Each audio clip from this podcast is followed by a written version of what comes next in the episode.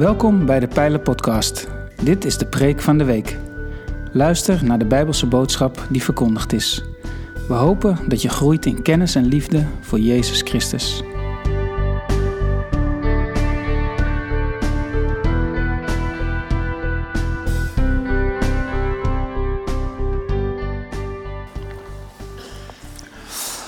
Ja, voor u staat een jaloers man. Ik vind dat ik normaal, als ik mag preken in een dienst, dat ik verreweg de mooiste functie heb. Uh, vanmorgen niet. Als ik kijk naar, uh, naar het opdragen, ik, ik zei het vanmorgen al even tegen jou, Tom. Het is zo mooi om, om uh, in de gemeente kinderen op te dragen en de zegen uit te spreken over, over kinderen. Uh, dus vandaag, ik preek nog steeds met veel passie, vol overtuiging. Uh, maar ik had ook graag kinderen opgedragen. Het is geen open sollicitatie trouwens. Uh, oh, je hebt hem gedaan. ja. Maar de, tegelijkertijd uh, ligt het soms ook heel dicht bij elkaar. Want we begonnen niet met kinderen opdragen. Uh, Inskin begon met het vertellen van een getuigenis. Van iets wat zij heeft meegemaakt. En het is iets heftigs. Dat gebeurt in een, in een, nou, in een tijdspanne van 20 minuten in dezelfde dienst. En ik weet niet wat het met u doet. Um, maar bij mij slingeren mijn emoties dan heen en weer. Het, het, het gaat van het ene, het, de pijn ervaren die, die uh, ze daar heeft gezien. Het, het, het, het verdriet, het gebrokene. Gaat het naar, naar iets moois. Um, en door, door beide wil God tot ons spreken. Wil God tot ons spreken vanmorgen. Beide bestaan naast elkaar. Beide zijn aanwezig. En we gaan het vanmorgen hebben over uh, het verstaan van de stem van God.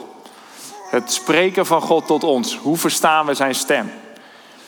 En um, ik wil beginnen met een, een, een korte anekdote. Um, wat ik begin deze maand heb meegemaakt. 1 oktober was een buitengewoon congres van de ChristenUnie. Ik weet niet of uh, een van u dat toevallig heeft meegekregen of u heeft gekeken. Um, ik was aanwezig, ik ben lid van de ChristenUnie en ik dacht, um, ik ga naar dat congres. Dat congres ging onder andere over koopkracht, over zorg, um, over de zorg moet ik zeggen, niet over zorgen ook. Uh, en over energie. en dat waren allemaal heel goede thema's. Maar het hoofdthema van die dag, uh, de reden waarom dat congres bij elkaar was geroepen, is de vluchtelingenproblematiek in Nederland. hoe gaan we daarmee om? Hoe gaan we daar als ChristenUnie mee om? Uh, zijn we zichtbaar? Hoe doen we dat? Uh, er gaat van alles fout. Wat, wat, wat, wat, wat kunnen we daaraan doen en wat, wat um, vinden we daarvan? Wat motiveert ons? En wat gaan we daaraan doen? Uh, en nu ga ik verder vanmorgen niet, niet heel sterk in op deze problematiek. Um, maar naar goed gebruik begon het congres met een korte preek, een korte overdenking. En er sprak iemand, zijn naam is mij ontschoten, u kunt dat vast uh, opzoeken. Er sprak iemand en die begon met de vraag: uh, Waar ben je? Waar ben je? En voor degenen die op dit moment Genesis aan het lezen zijn, is dat een heel herkenbare vraag. Dat is de allereerste vraag die God stelt in de Bijbel. Waar ben je?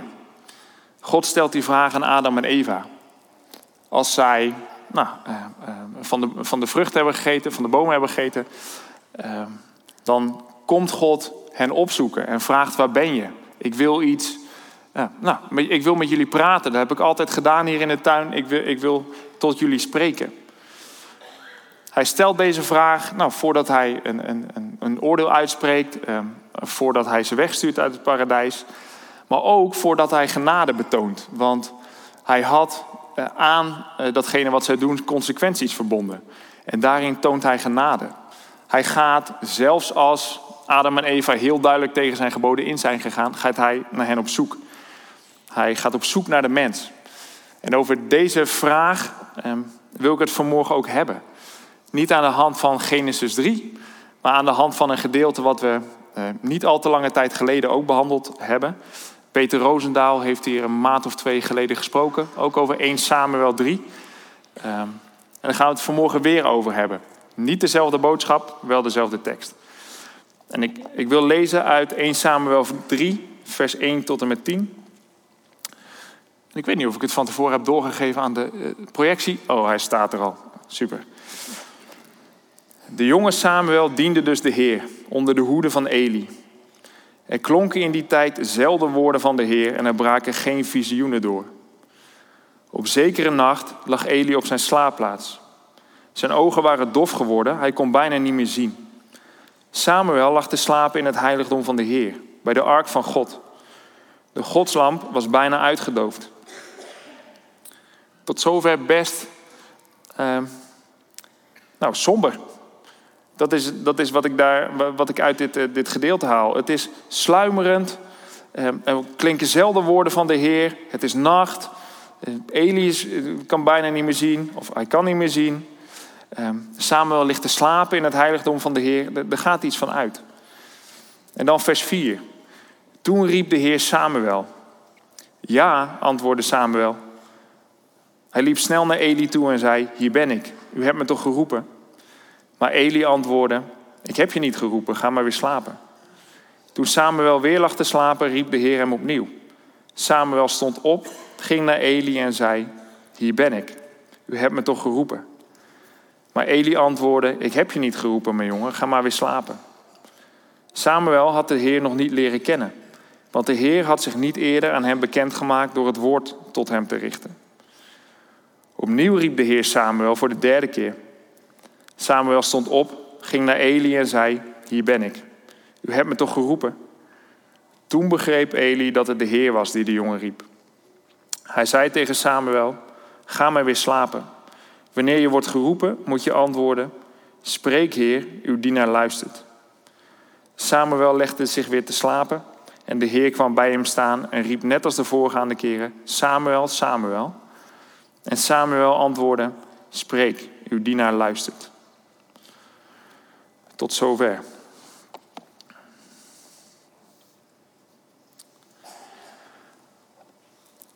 Ik noemde het net al even kort, als onderbreking van de tekst. Er gaat iets uit van het begin van de tekst. Er klinkt in die tijd, in de tijd van Samuel, zelden een woord van de Heer. En waarom klinkt er zelden een woord van de Heer? Waarom is dat? Is dat omdat de Heer niet spreekt? Omdat de Heer niet wil spreken? En doet hij dit de ene keer wel, andere keer niet? Staat niet alles beschreven in de Bijbel. Je weet het niet. Wat we wel weten is dat Eli, die op dat moment geestelijk leider is van Israël, ehm, niet alleen qua zicht blind is, maar ook qua geestelijk zicht ehm, steken laat vallen. De ontvanger van datgene wat God wil vertellen is, is zowel lichamelijk blind als, als geestelijk blind. En er staat er nog een beeld in het begin van deze tekst.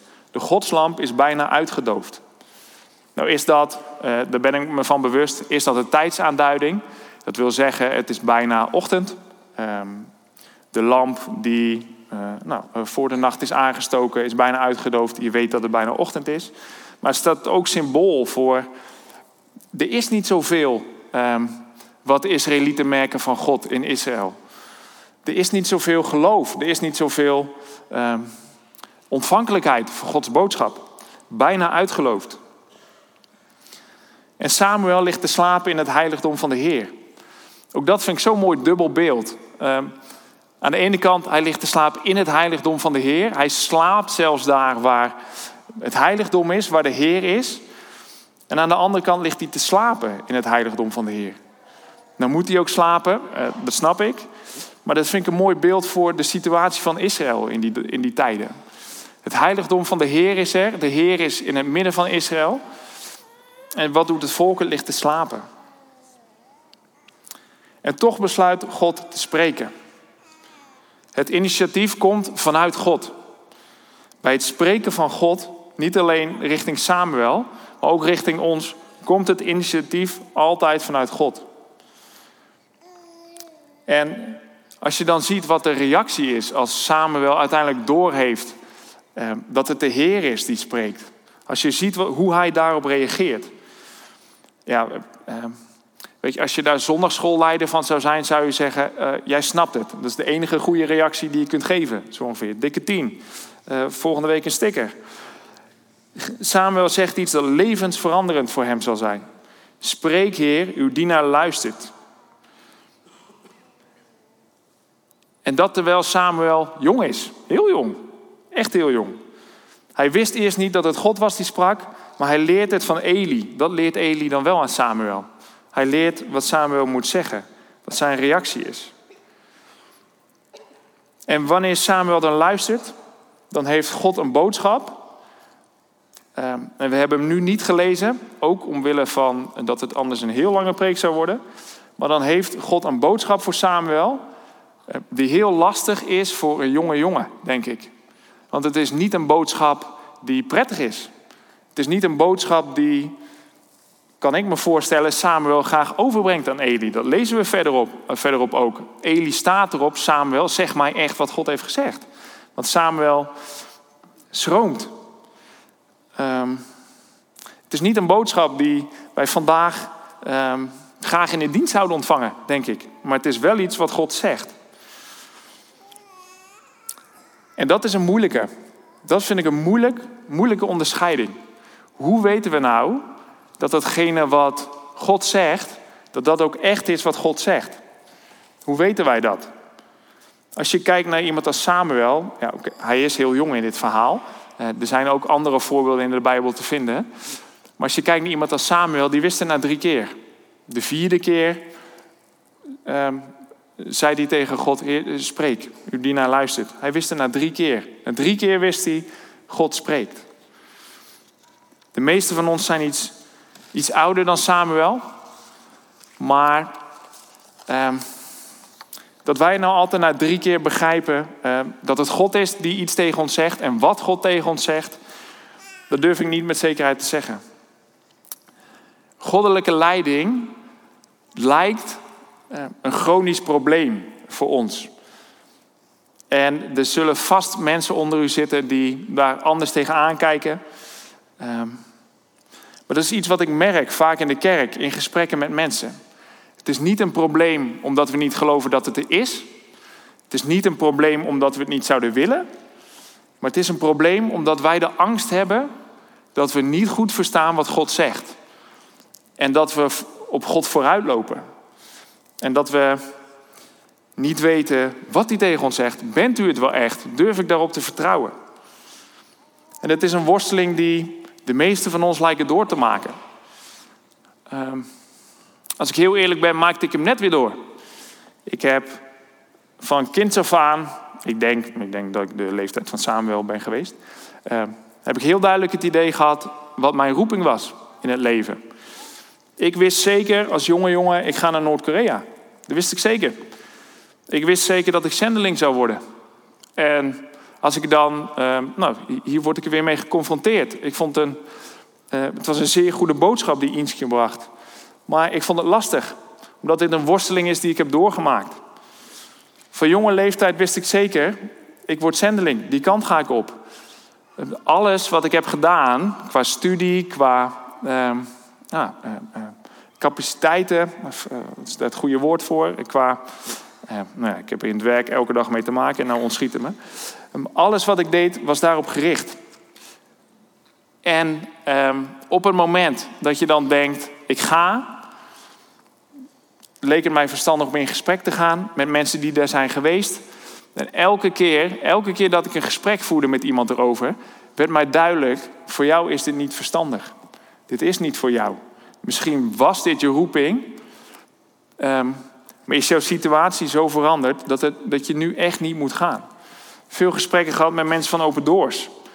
Want ik wil, ik, wou. Dat is mijn roeping, dat ga ik doen. Elke keer werd duidelijk, dit moet jij niet doen. Uh, ga niet. En dat is heel moeilijk. Omdat alles wat je doet daarop is gericht. Ik heb theologie gedaan. Nou, als jij een roeping hebt voor de zending en je gaat de zending niet in, Probeer, eh, en in mijn geval, je weet vrij zeker dat je niet de roeping hebt als dominee in een kerk. Ja, ga dan eens iets nuttigs doen met theologie. Wat kan je daar eigenlijk mee eh, qua baan? Uh, ik hoop niet dat ik iemand voor de, voor de schenen schop of op de tenen trap als ik zeg heel weinig. Uh, ik kon er weinig mee. En ik heb dat nog steeds. Nog steeds denk ik, wat is nou mijn roeping? Wat moet ik doen? En als theologiestudent, als oud theologiestudent, is er dan maar één ding wat je over het algemeen doet. Waar je goed in bent, dus dat je heel veel boeken gaat lezen. En dat, is een heel, was een heel belangrijk punt bij mij in mijn leven. Een heel kwetsbaar punt ook. Want welk boek je dan uit de kast pakt, de mensen met wie je praat, is dan, van, is dan echt doorslaggevend. En als ik achteraf terugkijk, ben ik heel blij dat ik een boek, eh, het eerste boek dat ik las, een boek van G.I. Packer. Ik weet niet of het een bekende naam is eh, bij u. Ehm, God leren kennen. Dat was voor mij een fantastisch boek. In dat boek schrijft hij, in hoofdstuk 20, mocht u het na willen lezen, ehm, over goddelijke leiding. En hij baseert goddelijke leiding op twee grondwaarheden. Die wil ik graag met u delen. De eerste grondwaarheid, eerste grondwaarheid waar goddelijke leiding op gebaseerd is. God heeft werkelijk een plan met ons leven. Met jouw leven. God heeft werkelijk een plan met je leven.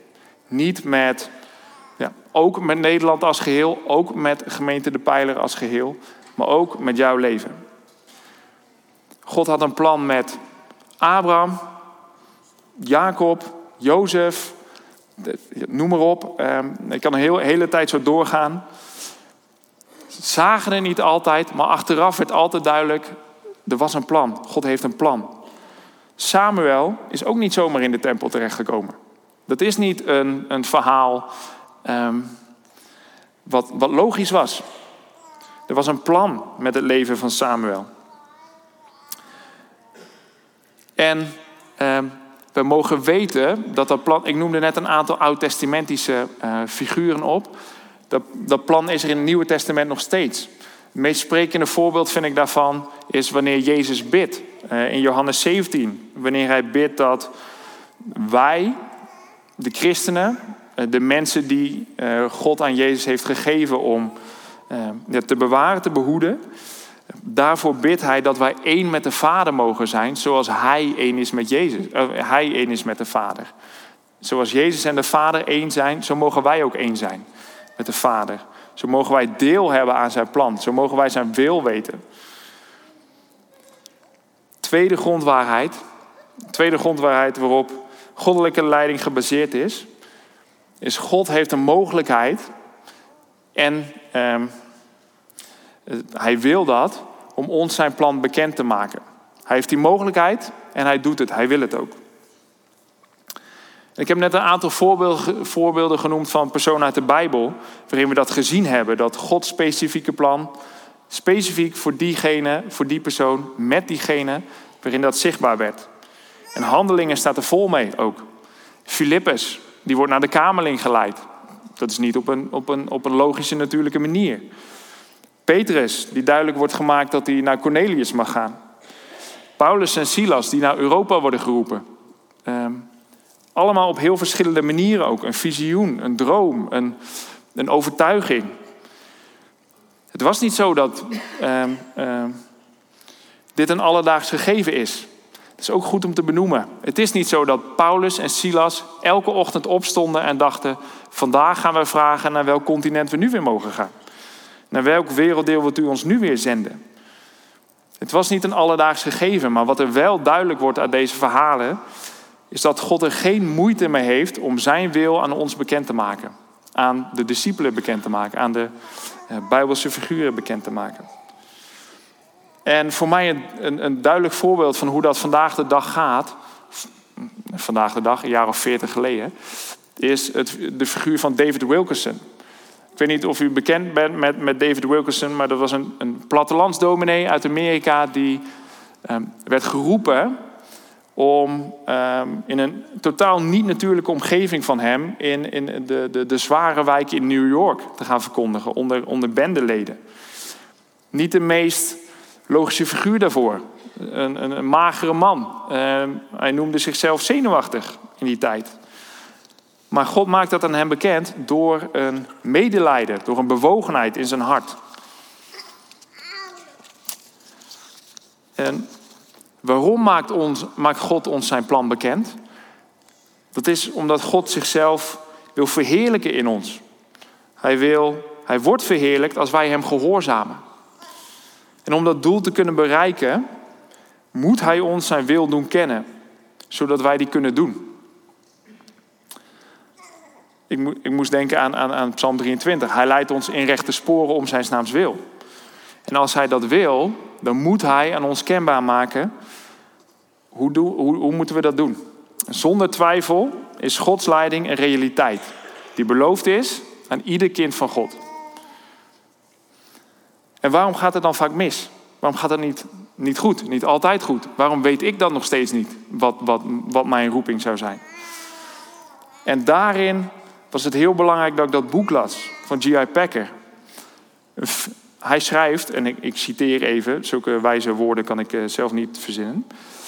Een fundamentele fout die we vaak maken, is dat we alleen directe ingeving van de Heilige Geest als leiding beschouwen. En dat losmaken van het geschreven woord, van de Bijbel. Wij horen het woord leiding en we denken aan die bijzondere ingeving, aan wat de Heilige Geest tegen ons zegt. En begrijp me niet verkeerd, ik wil niet zeggen dat wat de Heilige Geest ingeeft, dat dat geen leiding is. Dat hebben we nodig, die leiding. Maar dat is niet alleen leiding. Dat is niet alleen hoe God ons zijn wil kenbaar wil maken. Die leiding gaat vaak over roeping. Vaak merken we daarin, Heer, vertelt u aan mij wat u wilt doen. Laat uw geest duidelijk maken in mij wat mijn roeping is. Wat ik in, in het dagelijks leven moet gaan doen. En het probleem daarbij is dat wij. Um, we kunnen een hele hoop halen uit de Bijbel, uit het geschreven woord. Maar die gaat niet vaak over specifieke problemen die wij tegenkomen. Specifieke problemen in ons leven. Als het gaat over mijn roeping, wat moet ik doen?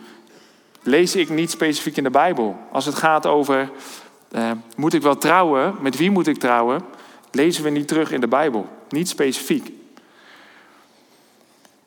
En omdat geen van deze dingen specifiek in de Bijbel staat, wordt de directe van God gegeven inspiratie eh, doorslaggevend. En dat vinden we moeilijk. Ik neem nog even een slok water hoor, voordat ik niet meer kan praten.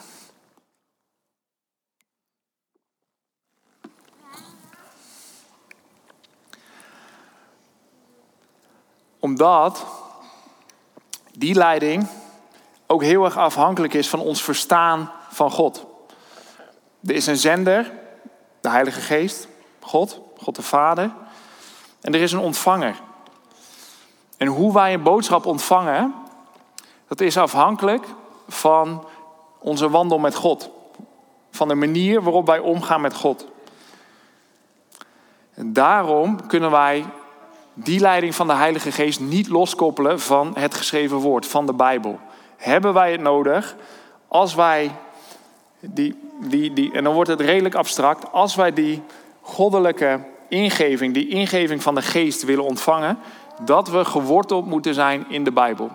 Dat we God moeten kennen uit de Bijbel. Nou komt er echt een Pauluszin, dus ik lees hem even aan u voor. De leiding waardoor God ons leven vormgeeft in basisovertuigingen, houdingen, idealen en waardeoordelen, vindt niet plaats door innerlijke ingevingen die los zouden staan van het woord, maar doordat het beeld van het karakter en de wil van God, die we kennen uit de Bijbel, in ons bewustzijn wordt geplant, doordat de geest ons verlicht en ons dit doet verstaan en toepassen op onszelf. En ik snap dat u die zin niet in één keer, niet in één keer pakt. Ik lees hem nog één keer voor, want dit is de essentie waar het om gaat. De essentie hoe wij, wat onze basishouding mag zijn in ons verstaan van God. De leiding waardoor God ons leven vormgeeft in basisovertuigingen, houdingen, idealen en waardeoordelen, vindt niet plaats door innerlijke ingevingen, innerlijke ingevingen van de geest, die los zouden staan van het woord, maar doordat het beeld van het karakter en de wil van God, dus door het beeld wat we van God hebben, dat we kennen uit de Bijbel, in ons bewustzijn wordt geplant, in ons, in ons wezen, in datgene van waaruit wij de wereld tegemoet treden. Doordat de geest ons verlicht en ons dit doet verstaan en toepassen op onszelf. Uitsluitend binnen de grenzen van datgene wat we kennen uit de Bijbel over God, hoe wij God kennen uit de Bijbel, binnen die grenzen geeft de geest ons ingevingen, bijzondere roepingen, bijzondere overtuigingen. En als we daarin de houding van Samuel aannemen, spreek Heer, uw dienaar luistert, dan zullen we Hem ook verstaan op het moment dat Hij spreekt. En dan hoeven we niet bang te zijn dat we Zijn stem niet goed zullen verstaan. Als we Hem kennen, als we kennis hebben van wie God is, hoe Hij zichzelf openbaart, en dat is soms de Soms is dat sprankelend en levend water uit Gods woord en soms voelt het droog. Maar het is kennis die wij hebben van Zijn wil. Als we dat in ons hebben, in ons bewustzijn, dan hoeven we niet bang te zijn dat we God niet goed verstaan. En wat mij daarin heel veel rust heeft gegeven, is dat ik niet steeds hoef na te denken: Heer, wat wilt u met mij? Heer, wat wilt u van mij? Wat moet ik doen? Heer, wat is uw wil met mij? Maar door mezelf de vraag te stellen, Heer, wat is uw wil? Wat is uw wil? Met mij los te laten. Daar hoef ik me niet druk over te maken. Dat doet God wel. Als God al, al tijdenlang niet is gehoord, als zijn stem nauwelijks klinkt, dan kiest hij Samuel uit om te spreken. En dan zegt hij net zo lang, roept hij Samuel net zo lang totdat hij het begrijpt. Ik hoef niet zo bezig te zijn met datgene wat ik moet doen. Ik mag me richten op de wil van God. Heer, wat wilt u? Dat kan ik voor een heel deel halen uit de Bijbel. Daar maakt God zijn wil bekend. En als ik daarin open sta voor wat Hij mij vandaag wil vertellen, wat Hij u vandaag wil vertellen, als u daarvoor open staat, dan hoeven we niet bang te zijn dat we Zijn stem niet goed verstaan. En soms spreekt Hij dan nog steeds niet. Soms verstaan we Hem dan nog steeds niet. Stellen we een specifieke vraag er komt daar geen antwoord op. Maar het is ook aan God om daar antwoord op te geven. En het is heel frustrerend. Ik ken die frustratie. Maar het is aan God om te spreken. Het initiatief komt vanuit God. Als God wil dat ik mijn roeping ken, dan maakt hij mij, zijn roeping, eh, dan maakt hij mij mijn roeping bekend. Dan maakt hij mij bekend wat ik moet gaan doen.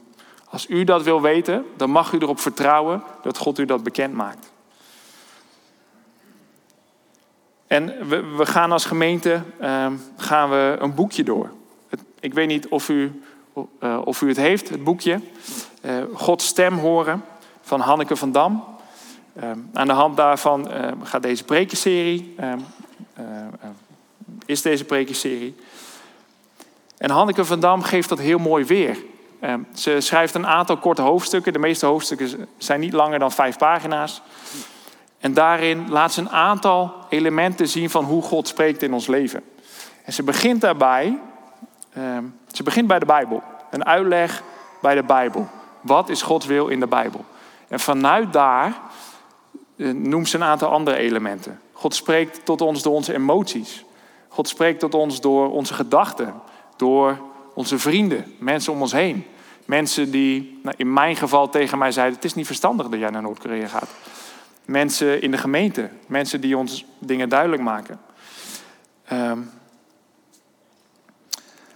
en het, daarin spreekt zij het vertrouwen uit. Um, en het is echt een moeite waard om het te lezen. Spreekt zij het vertrouwen ook uit in God.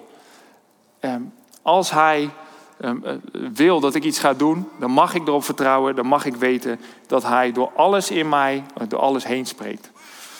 En dan gaat het soms nog steeds maak je fouten. Je blijft mens. Je weet niet altijd precies wat God wil zeggen. En soms versta je hem verkeerd. Dat gebeurt. Maar je mag erop vertrouwen dat God ook daarbij is. Dat wat wij krom maken, dat God dat weer recht maakt. Dat we daarin ehm, ja, echt mogen, mogen, mogen vertrouwen dat we mogen luisteren naar zijn stem.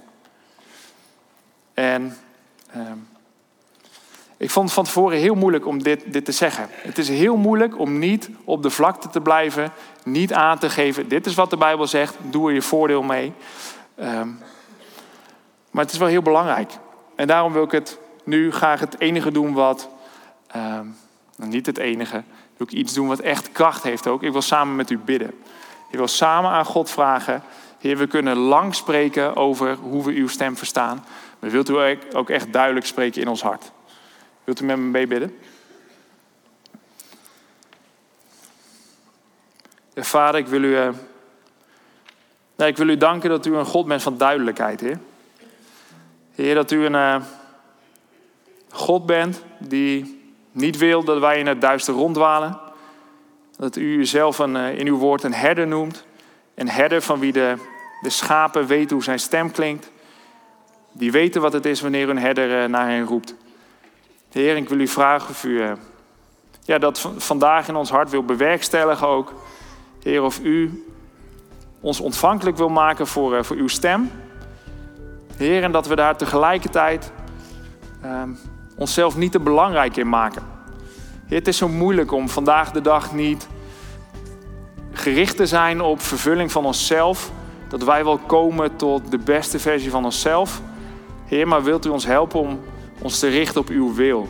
Heer, dat we erop gericht zijn om uw wil te doen. Te luisteren naar uw, naar uw woord, naar uw stem, naar uw zachte stem in ons hart naar uw harde stem, soms door woorden van vrienden van ons. Heer, dat we daarin uh, ja, ons zullen richten op datgene wat, wat u wil. Wat u van ons vraagt, waarvoor u ons wil gebruiken. En niet waar wij u voor kunnen gebruiken, Heer. Heer, wilt u, uh, wilt u ons zo helpen duidelijk te verstaan wat u van ons vraagt, Heer. Heer, dat vragen we u zo om Jezus wil alleen. Amen.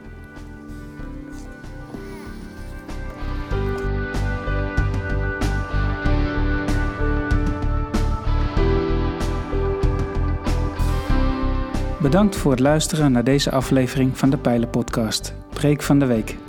Heb je vragen naar aanleiding van deze preek? Stel ze. Dat kan via een e-mail naar onderwijs.pijler.nl. We helpen je graag verder in je groei als leerling van Jezus Christus. Abonneer je op deze podcast, zodat je altijd op de hoogte blijft van het onderwijs uit de Pijler. Goede week gewenst, ga in vrede, want God is nabij.